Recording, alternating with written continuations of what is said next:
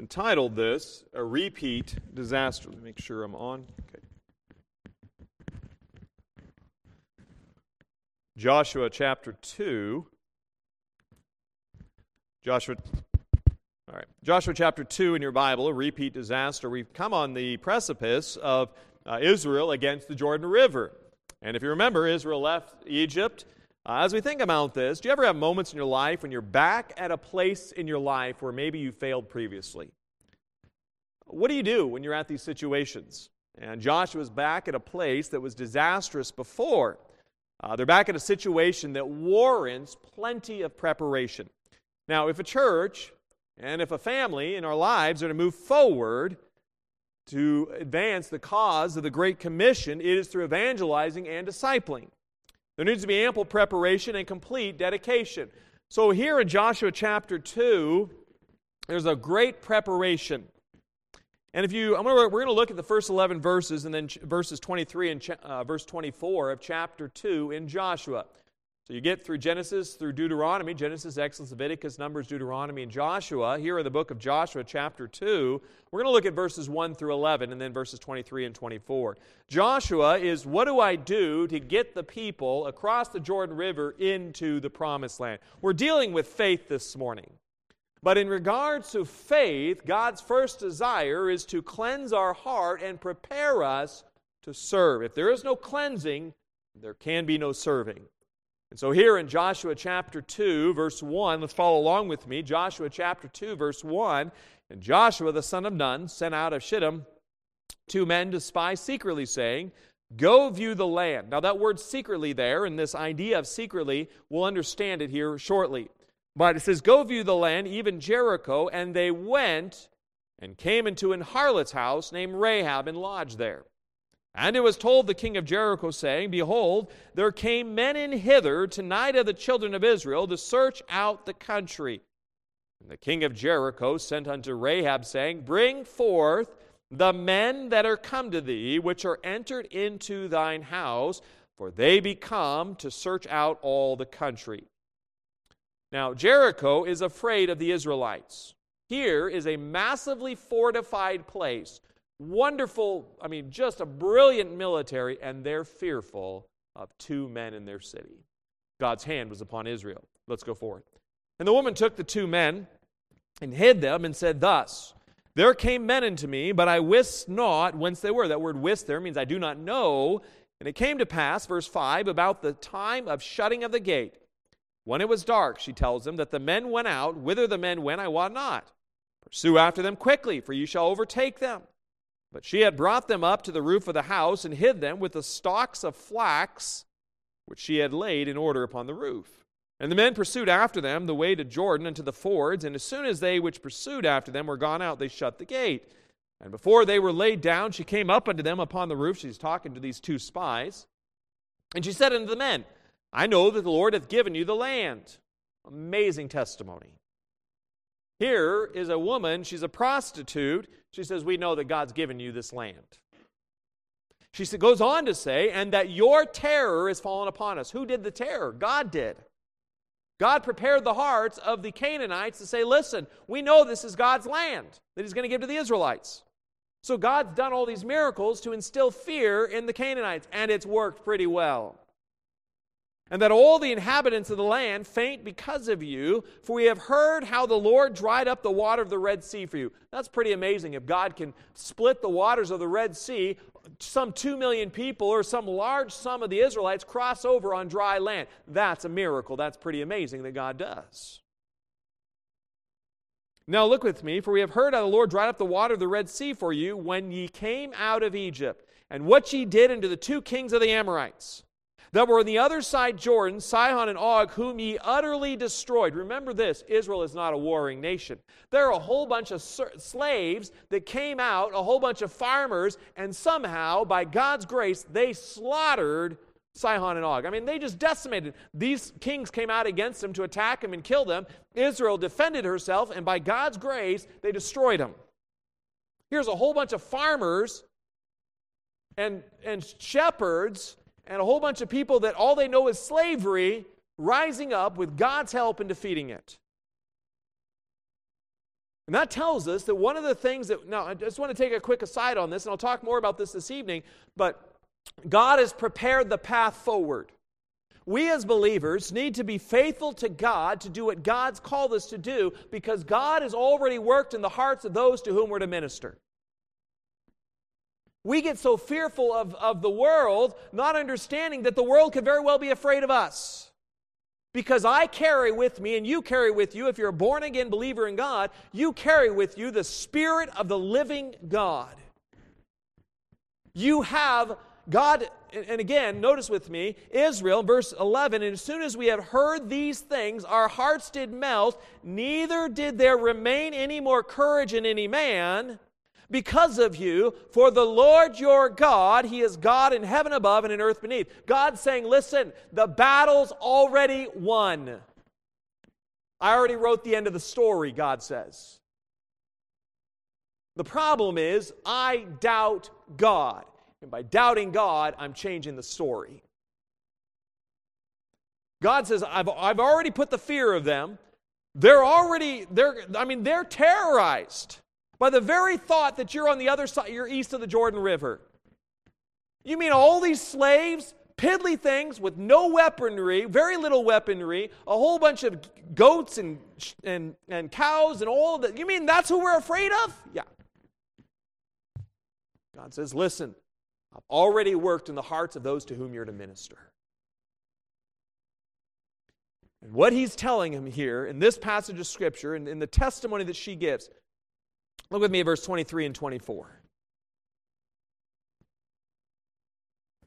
And so the two men returned and descended from the mountain and passed over and came to Joshua the son of Nun and told him all things that befell them. And they said unto Joshua, Truly, the Lord hath delivered into our hands all the land. For even all the inhabitants of the country do faint before us, because of us, excuse me.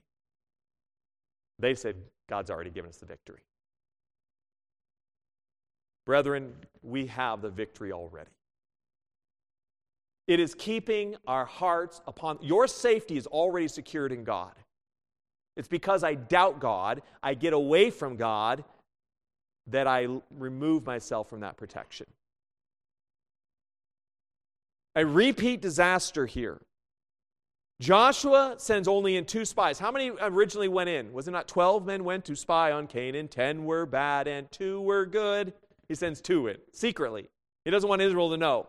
Because if these two guys come back with a bad report, I've just been reading in my devotions in Psalm 73. Here is the psalmist Asaph. He's saying, he says, Listen, why is it that all the wicked are prospering? Why is it that I, who want to serve God, and, and then I see my neighbor, or I see my coworker, and man, they're, I mean, they have a whole bunch of money, and things are going well, and this is going well, and this is going well, and I'm serving God, and I'm struggling, and I'm hurting, and I'm pain. Why is that going on in my life? And God tells Asaph here in Psalm 73, He says, Listen, I don't want you to talk to the people about your struggles. You can talk to me. And then God reveals to him, He says, Listen, you know what's happening to the lost? They're going to come to quick destruction. They're going to have terrors come upon them, and they're going to be fearful, and they're going to be running. They're going to be going all over the place because they don't have me as a refuge.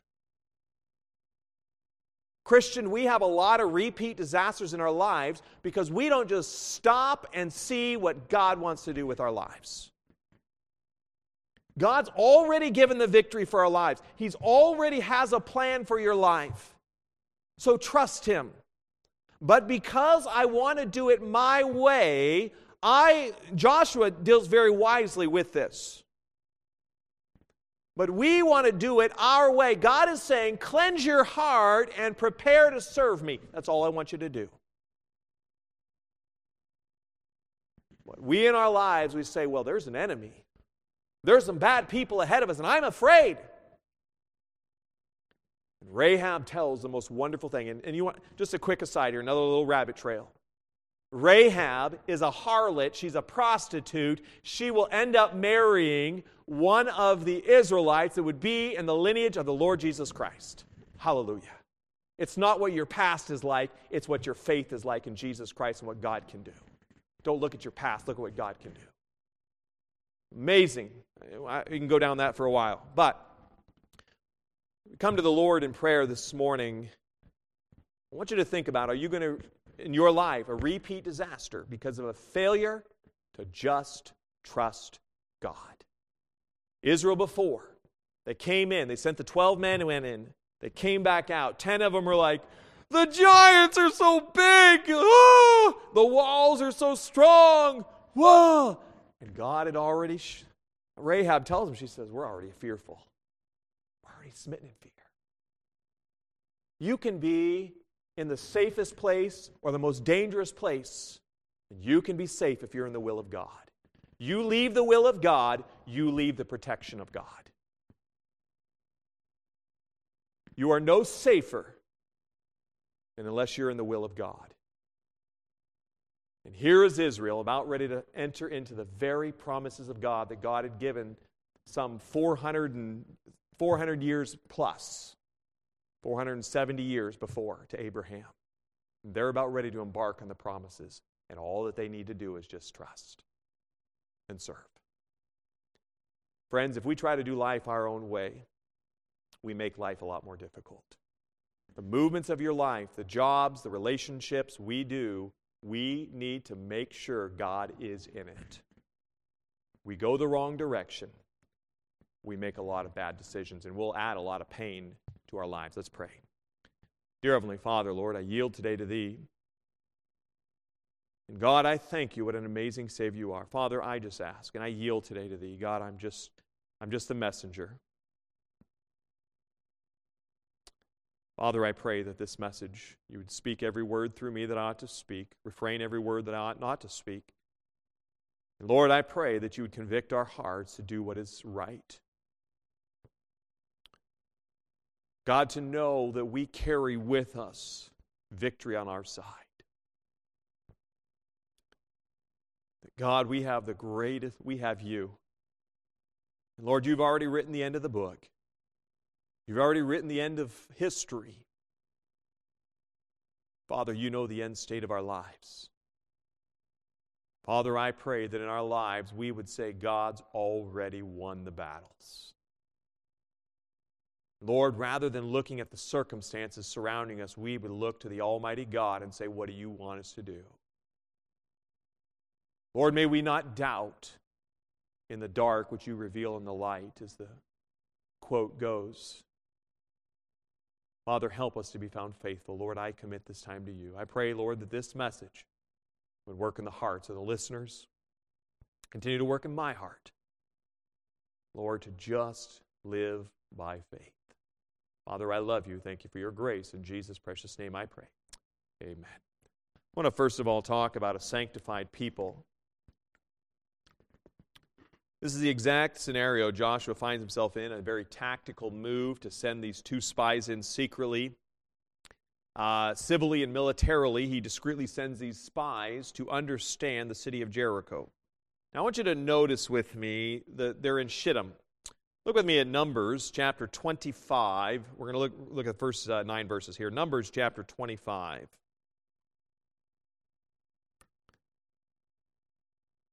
And as I was re- in my devotions, as I've been studying them there in se- uh, Psalm 73, you know, in my own heart, there's own struggles and challenges. We all have our own struggles. And it's on a daily basis. I'm there talking with the Lord, and God's talking with me, and just meditating on His Word and struggling. You know, and here in Psalm 73, as I've been doing my own personal devotions, God's been saying, listen, you may have your own fears, but you don't let the world know where you're at. You can bring your fears to me. Because the world, as they hear about maybe the things that I'm struggling with or you're struggling with with respect to God, they're going to doubt God, and their end state is destruction, which is hell. You and I, our end state's already secured. We're going to heaven if you know Jesus Christ as your Savior. So if I bring out all of my struggles as someone who doesn't know Christ or is weak in the faith, I have the possibility of weakening their disposition towards God. We need to bring God the praise. And Rahab does a wonderful job. She says, We're already afraid. She's saying, God's already given you the land.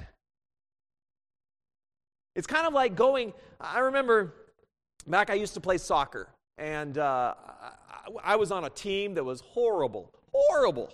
I mean, we lost every game. And it wasn't just like a little loss. I mean, it was like we got our backsides handed to us. We lost big time. We were a bad team. And I was on a, I was an under 13, under age 13, and I was 10 years old, and I was a tiny little kid. And, uh, you know, we'd go to these games and we're like, oh man, those guys are good. And, you know, we'd already lost the game in our minds. I mean, we were bad.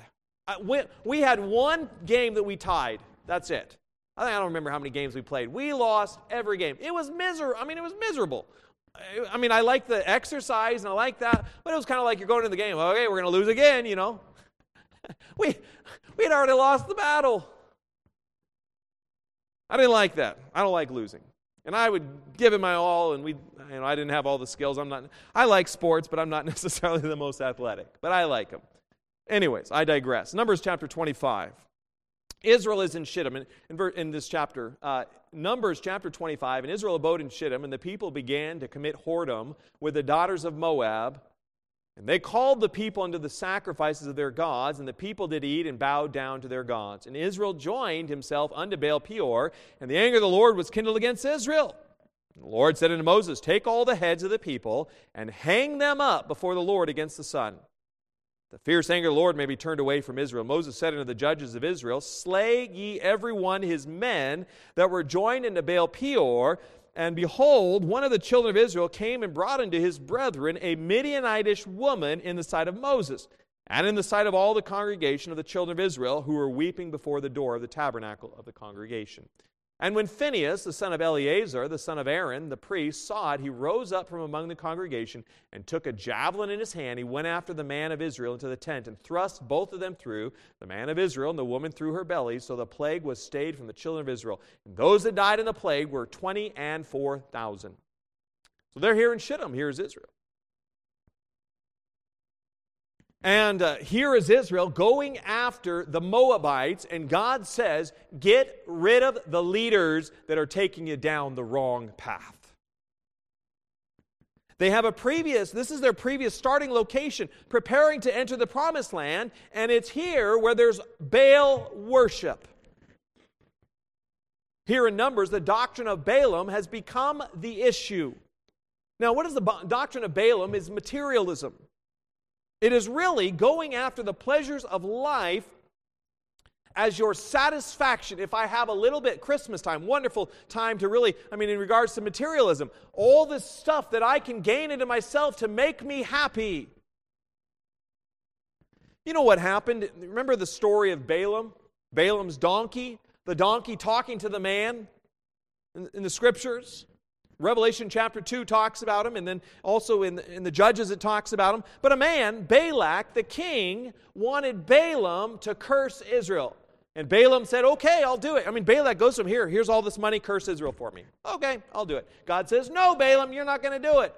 So Balaam eventually tries to make his way, and, uh, and then God puts an angel. The donkey sees it, Balaam doesn't see it, and he's striking his donkey, you dumb donkey, bum, bum, bum, you know. And the, the donkey's like, hey, why are you hitting me? That'd be pretty amazing to have a donkey talk to you. It shows you how foolish you are. God finally opens his eyes. He sees the angel. He's like, oh, man, I failed. Balaam understands. Finally, so Balaam realizes, I can't curse Israel. But you know what I'm going to tell Balak to do? I'm going to tell Balak to put a stumbling block. Look with me at Revelation chapter 2, last book of the Bible. We'll come back here to Joshua, but Revelation chapter 2. You know what God does in our, not God, but uh, Satan, excuse me, Satan does in our lives? He's not going to, you know, for those of you, if you've been in church any time and you have some doctrinal grounding, he's not going to bring a, you know, a heresy right against you, and you're, you're going to say, well, that's false. I don't believe that. He's not going to do that because you know right and wrong. You have some idea what's right and wrong. What does he do? He casts stumbling blocks. So you have a repeat disaster. Let's look at me, Revelation. I'll explain this a little bit further. Revelation chapter 2, verse 14. But I have a few things against thee, because thou hast there them that hold the doctrine of Balaam, who taught Balak to cast a stumbling block before the children of Israel to eat things sacrificed unto idols and to commit fornication. So this is the church of Pergamus. And uh, he's talking about this. He said a stumbling block. What is it? How about a little bit of work and now this work, I'm going to end up working extra. Now I'm not able to go to church anymore. That's a good stumbling block. Or how about uh, you get in a relationship with someone who doesn't love God, and now in this relationship, they're leading you in a direction that's not closer to God? That's a pretty good stumbling block.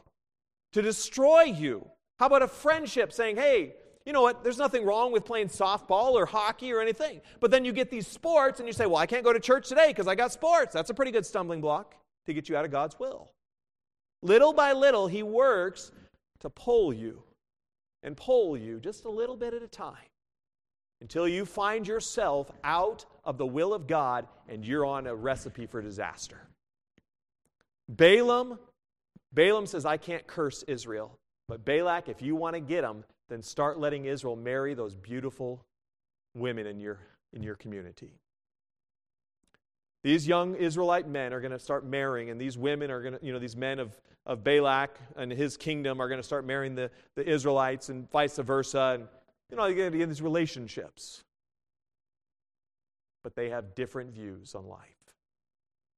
You'll never, not never, but almost never if you get in a relationship with someone who's not in the same direction as you're going towards the, the Lord, you will always go to the lesser.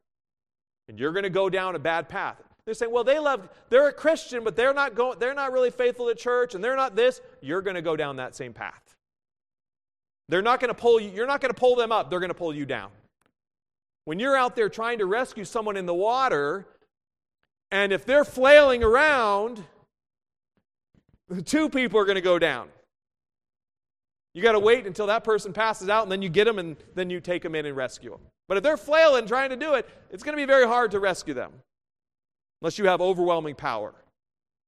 But you won't, especially in a relationship. Your heart will lead you in the wrong direction. Little commentary on this. Apparently, what took place is this having failed to directly curse Israel, Balaam uh, took Balak aside and advised him, advised him to send loose women, immoral women from Moab, down to befriend and sexually seduce the Israelite men. This is what Balaam does. This guy that's hitting this donkey, he says, Well, I can't curse Israel, so let's send these women who are okay to have sex out of marriage. And says, What is implied is that the daughters of Moab were not disagreeable to such a plan. There evidently must have been a significant number of them so engaged. Balaam knew that sin, thus introduced in the camp of Israel, would bring the wrath of God against them. He therefore so counseled Balak, who was more than willing to compromise the morals of the young women of his realm.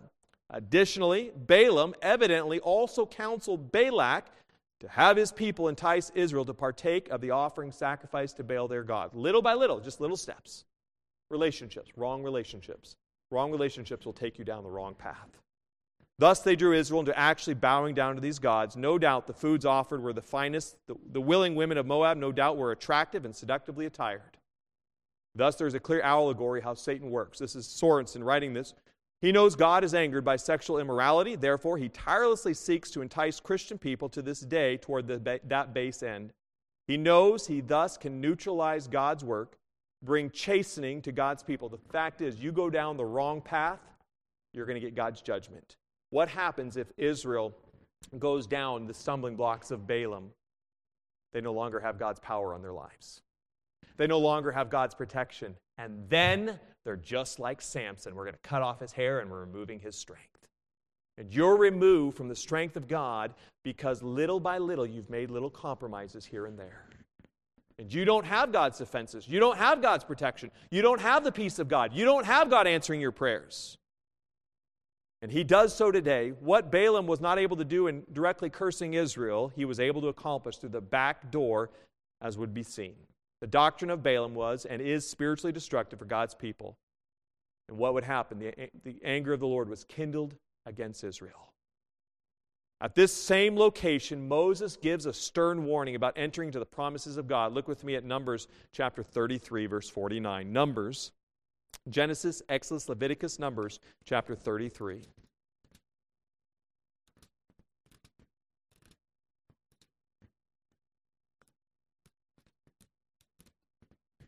My friend, you cannot be a friend of the world and expect to have God's hand of blessing upon you. It will not work. Joshua understands. He said, Oh man, we've been here in Shittim before. It didn't go very well. We spent 40 extra years outside of the blessings and promises of God. And the question, because of murmuring and complaining and lack of faith, how long do you and I stay out of the blessings of God because we complain and we murmur about our circumstances and we plain flat out just don't put faith in God? Is he not the God of eternity? Is he not the creator? Is he not the savior? Why can why we come back to that same spot? Another, I mean, if you don't pass the first test, God's going to bring it again and bring it again and bring it again. You're like, why does the same thing always keep happening to me? Why is there always these problems in my life? God could say, because you keep failing the test. You pass the test, you'll go on to another test. Start trusting me. I am God and there is none else. Numbers chapter 33, verse 49. Numbers chapter 33, verse 49. And they pitched by Jordan from Beth Jeshimoth even unto Abel Shittim in the plains of Moab. And the Lord spake unto Moses in the plains of Moab by Jordan near Jericho, saying, Speak unto the children of Israel, and say unto them, When ye are passed over Jordan into the land of Canaan, then ye shall drive out. What's the next word? All all the inhabitants of the land from before you, and destroy what? All their pictures. My friend, today, many times we're watching movies, videos, TikToks, YouTube that are inappropriate and indecent, pictures that are ungodly and destroy all their molten images, and quite pluck down all their high places, and ye shall dispossess the inhabitants of the land and dwell therein, for I have given you the land to possess it. Listen, the promises of God are already given to you. It's in the bank. It's in the bank. The money's there. But in order to, in order to get it, receive it from God, you just have to trust Him. Let's go on. And ye shall divide the land by lot for an inheritance among your families. And to the more ye shall give the more inheritance, and to the fewer ye shall give the less inheritance. Every man's inheritance shall be in the place where his lot falleth, according to the tribes of your fathers ye shall inherit. But, but, you know, God always gives us warnings, and I'm so thankful for that. But if you will not drive out the inhabitants of the land from before you, then it shall come to pass that those which ye let remain of them, shall be pricks in your eyes, thorn and thorn and thorns in your sides, and shall vex you in the land wherein you dwell. Just a little illustration from this. Have you ever had someone, you know, like I had younger siblings growing up, and they're like, I'm going to tell mom and dad. You're like, leave me alone, please. You know, you're going to have this, always these little chihuahuas, these little dogs just chewing at your feet. I mean, they're going to be just biting away. I mean, these dogs are coming after you. You're like, get away. You keep pestering me. Go. Get lost. You're saying they're going to be thorns. They're going to be they're going to injure you. If you don't follow what I said to get rid of the idols, you don't follow what I said to remove what you need to remove from your life, and you don't put your heart wholeheartedly in me. What is God's first commandment? The greatest commandment, right? Love the Lord your God with all your heart, your soul, strength, and mind. That's every part. He says, get rid of those bad images. Get rid of those pictures. Get rid of those high places. What are high places? These are the places that uh, you go to, you spend your time on, you spend your resources on that are not of God. He says, Listen, the land is yours. How would you like it if someone said, I'm going to give you a, a million acres down on prime uh, ranch land? It's yours. All you need to do is follow me. And you knew the character of the person you were to follow. He said, just listen and obey me. And they said, We love you, we care for you, all of your all of your provision will be there, all of your clothing, all of your housing, all of your utilities, all of your taxes, everything's covered. You just need to obey me. You're like, well, that's a deal. That's the same deal God's given in our day-to-day lives. But we, But we do the but. But God, can I leap a little bit? Can I have a little mistress on the side? Spiritually speaking, right? I, I mean, if you think about it from a physical sense, well, I'd like to have a mistress on the side. I mean, I need to have my, my spouse, but I need a little mistress on the side just to, you know, kind of have a little bit of fun. God's saying, I don't want any of that. I want all of you. When you love Him with all your heart, He said, I want all of you. Let's look at going forth. Verse 56 Moreover, shall come to pass that I shall do unto you as I thought to do unto them. If you want to enter into the promises and the blessings of God, you want to know God's plan for your life, you must deal with the idols in your life. You must deal with those areas of your life that are ungodly because if you don't, you're going to have increased troubles and struggles. You will, and you will remove yourself from the protection of God.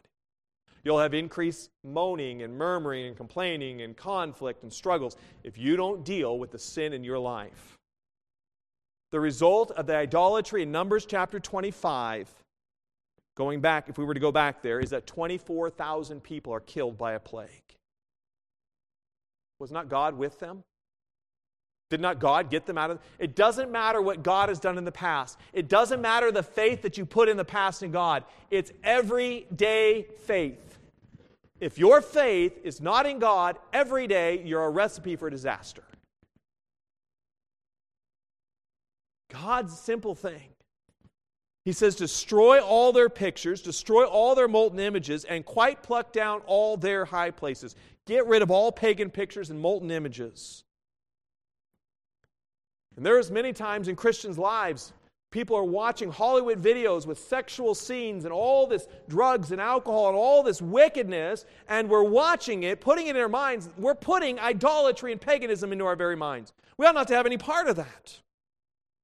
We, we don't know the peace of God. We don't know the joy of the Lord. We don't know how great and wonderful and godly He is. We don't know the plans that God has for us because I want my idols.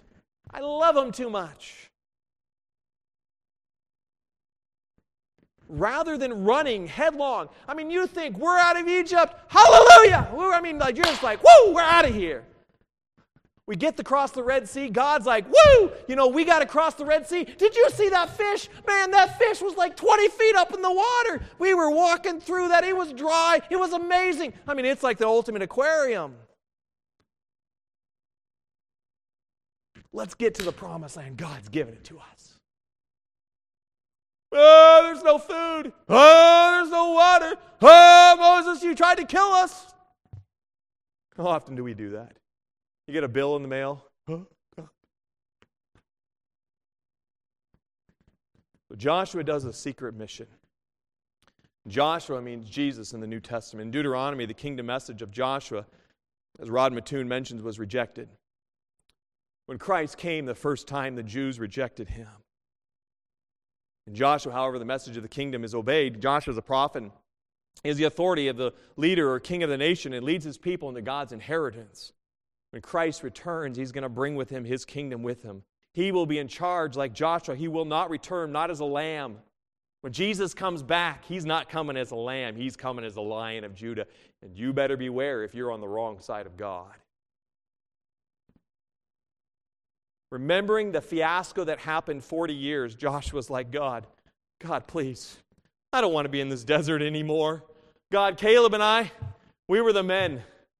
God, Caleb and I, we were the, I mean, we put our faith in you. We've had to wait, we've had to listen 40 years with all these whiners and complainers. There's nothing worse than being on a team with a whole bunch of whiners and complainers. We're going to lose. Ah, ah, ah. You know, it's awful. Joshua says, I want to go into the land. I want to see what God has for us. But I don't want to do what we did before and mess it up.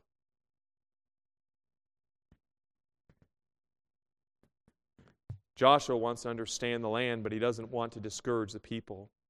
He wants information about the gates and the towers and the military force, the morale of the people, the water supply, a safe place for all of his families. He wants some idea of what's it going to be like when we get there. Joshua wants information, not on the entire land, but what's the next battle. That's all he wants. What does Joshua do? He takes one step at a time. My friend, every day is the next step for you by faith. We need to learn to master the principles of God's Word daily. I want to ask you, where do you get your source of encouragement every day? If you're not in this book meditating on it every day, oh, Pastor, not every day. That's just too much. I don't have time. But I'm sure you have enough time on your phone or on social media. My friend, I want to know the God of this book. And He wrote this book for me to know Him. Joshua takes the leadership. He says, Listen, I'm going to send two men covertly, secretly. I don't want the 12 spies to come back and be like. He doesn't want the two spies to come back and be like, Joshua, it's really bad. They're too big. No. Thankfully, the two spies come back and are like, Whoa, you should see what God's given to us. Joshua sent the men to search the land of Canaan. Joshua sent the men to search Jericho, the next step. That's it. The 12 spies go in, they look at the land, and they look at how big it is. You know what? I'm so thankful that God doesn't show us what our lives are going to be like. God doesn't show us what all the tragedies and traumas and hardships and, and uh, blessings that God's going to give to us. God doesn't do that. And I'm thankful for that. Sometimes you're like, well, I'd kind of like a 30,000 foot view to see what my life's going to be like. No, we wouldn't. You know, there's no way. There's been some battles here in Thompson. And I'm, uh, you know, I'm, I'm going to be transparent with you, but I wouldn't choose to come here if God didn't lead me here. And I'm thankful God chose. I like Thompson. I love Thompson. I, my house is here. I like how small it is. God's done a work here. But I would not have chosen to be here, uh, you know, just based upon the notoriety of the community. I wouldn't. Because if I knew all the, and if I knew all the struggles that I'd have to go to, and you knew all the struggles you'd have to go through, you're like, I don't want any part of that Christianity. But you know what all those problems do to you?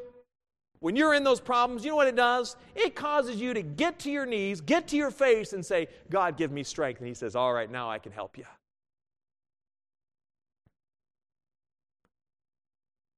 In Numbers chapter 13, the 12 spies come out, but the men that went up with him said, We be not able to go up against the people, for they are stronger than we. They brought up an evil report of the land which they had searched unto the children of Israel, saying, The land through which we have gone to search it is a land that eateth up the inhabitants thereof. They're cannibals. They're really mean. They looked at me the wrong way. They called me names. If you go with the majority crowd's position, you'll never advance on the promises of God. If you follow the crowd, you'll never reach the down and out. If you follow the crowd, you'll stay where you're at and you'll stay in the desert of Christianity. You will not proceed forward. Joshua sends two spies. He sends these spies out of the congregation of Israel without any f- public fanfare. Let's pray for the let's pray for the spies. No. No news reports. Two spies going in to look at the land of Canaan. Not none of that. He sends them in secretly because he knows the people's heart is so weak. And they're on, I mean, they're right at the precipice of another disaster. Joshua, a man of great faith, understands the greatness of God. I want you to look with me at Hebrews 13 6.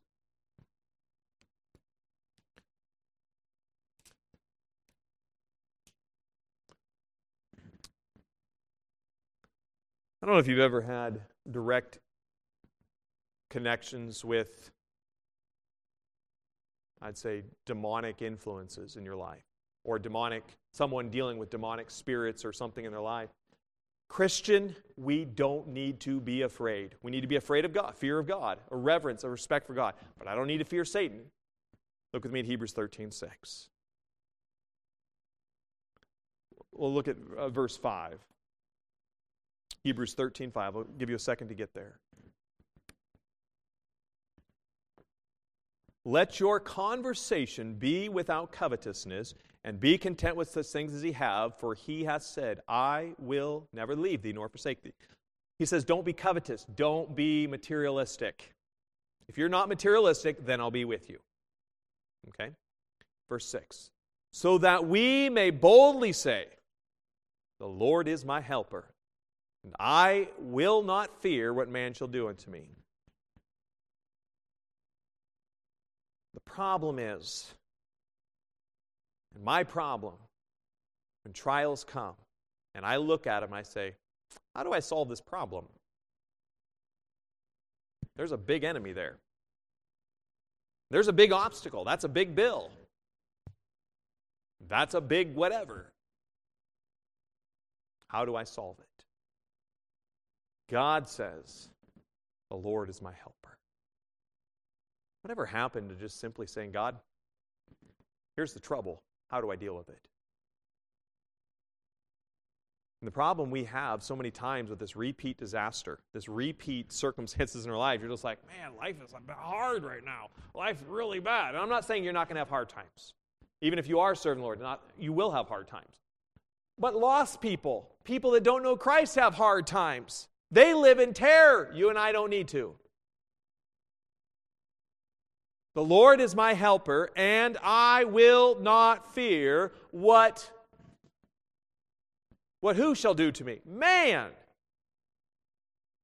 You mean the same person that's is going to die just like I'm going to die someday? Pending the Lord doesn't return? Yeah, I'm talking about that same person. Same flesh and blood, skin and blood, whatever.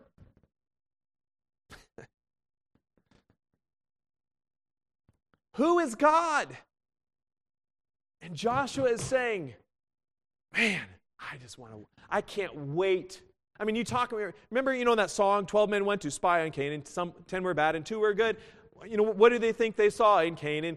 You know, grapes in clusters long. I'm totally butchering this up. My wife's going to be laughing at me. Anyways, you know, they saw grapes clusters long. I mean, can you imagine two guys having to carry a massive cluster of grapes? Can you imagine just like biting into that thing and it's just like, you know, just oozing all over? And you're just like, whoa, that's good grapes, you know. And I don't ever get a taste and see the goodness of God because He's not my helper. Because I like the desert where I can complain and moan and groan. And I can try to figure out life my own way. Doesn't work very well.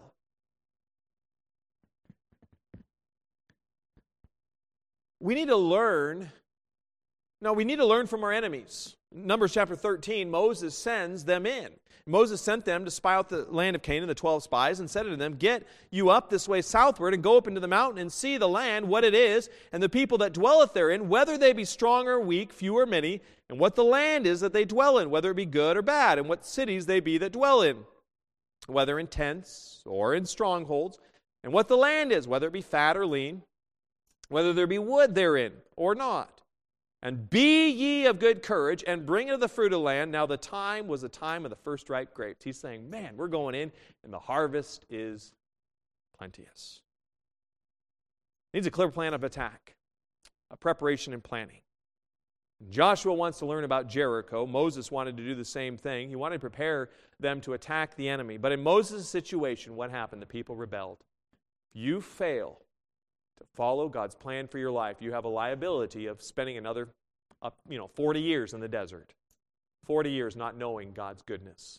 40 years not knowing the peace and the rest of God. You better cross that Jordan River. If we are told by God, go on the highways and byways, compel people to come in, we as a church need to be equipped through the Word of God be able to use the Word of God. We've got looking to have a tent meeting this summer. And God's put it on my heart. We haven't, when I get back, I've got this large map I'm hopefully going to be bring back with me. And we're going to start praying over the neighborhoods of this community, neighborhood by neighborhood, house by house. I want to see people come to know Christ. It's not of any ingenuity of myself, it's God doing it. We must be willing to prepare ourselves to be used of God. Christian, when you go to your workplace, if we're not in the Word of God in the morning, how can I be prepared to do what God's called me to, to that day? You know what? We need to be willing to look past our, our, our past mistakes. You know what? We've all messed up in the past. Don't live in the past. Confess it and move forward. Don't live on the moaning and groaning in the desert of the last 40 years. Do what Joshua did.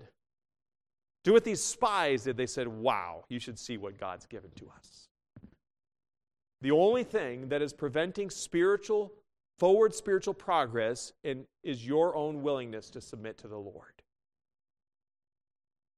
You are on a recipe for disaster if you don't just simply sit down, pray, and say, What does God want with my life?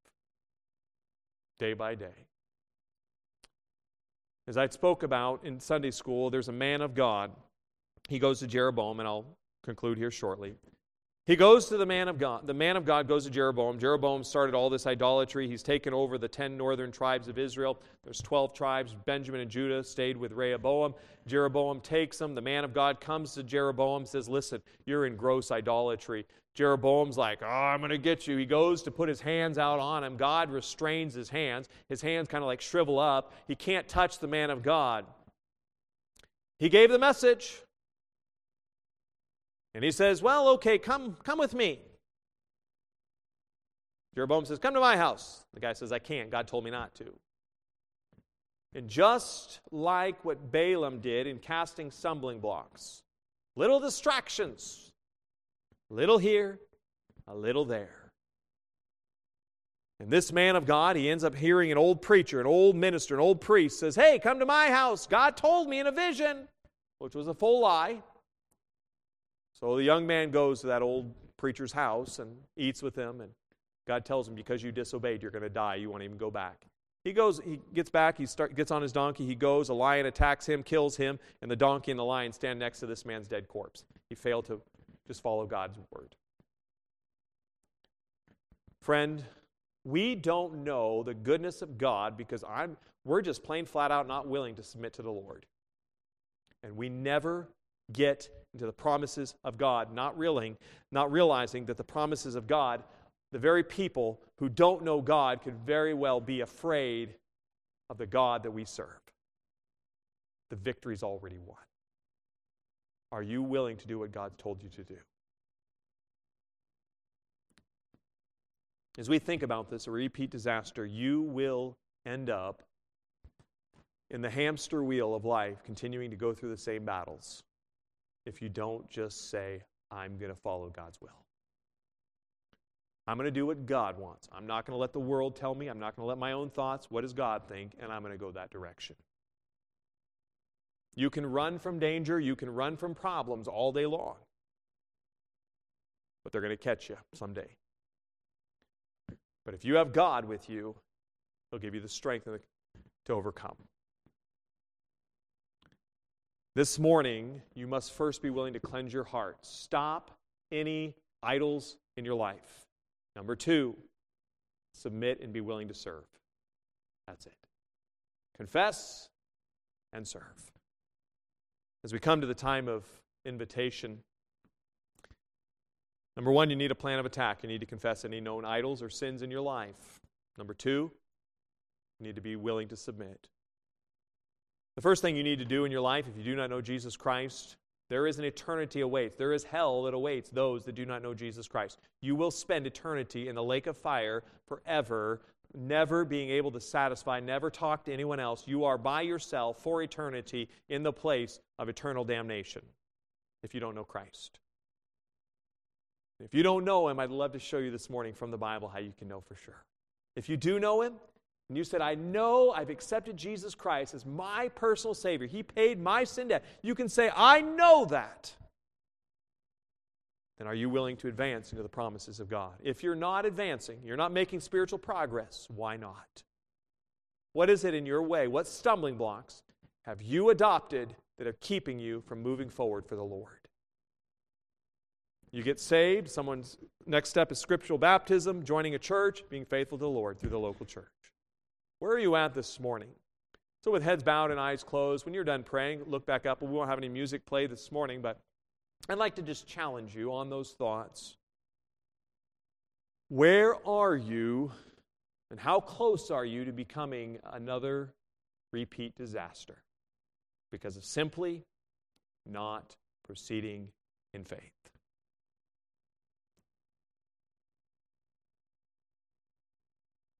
What in your life is preventing you from moving forward for the Lord. It's not your past mistakes that keep you. Stop looking at the past. Look forward to what God can do. Here's Rahab, a prostitute, and she said, God's already given you the land.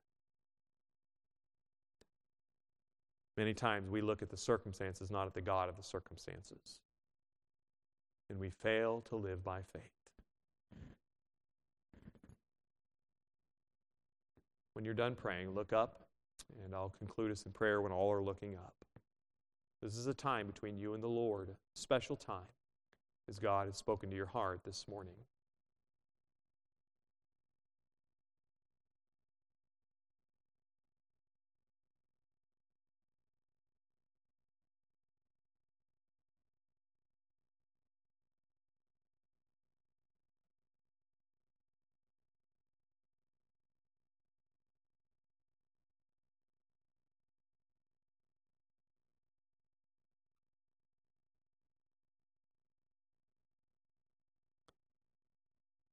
My hope and desire for your life.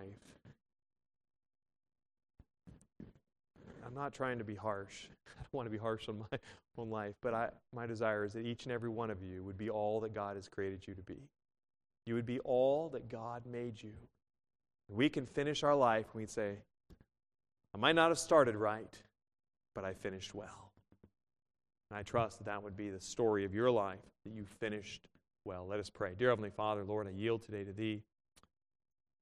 Father, I thank you for these truths from Scripture that are challenging us to have a plan. That plan starts with knowing what you say. Father, yield us. We, we yield to Thee. We pray, Lord, if there's anyone here that is resisting you from obeying that which is right, that they would turn, repent, and serve you. Father, how we love you. We thank you. What an amazing Savior you are. Give us a wonderful afternoon. Bring us back this evening. I love you. In Jesus' precious name I pray. Amen. God bless you. Have a great afternoon.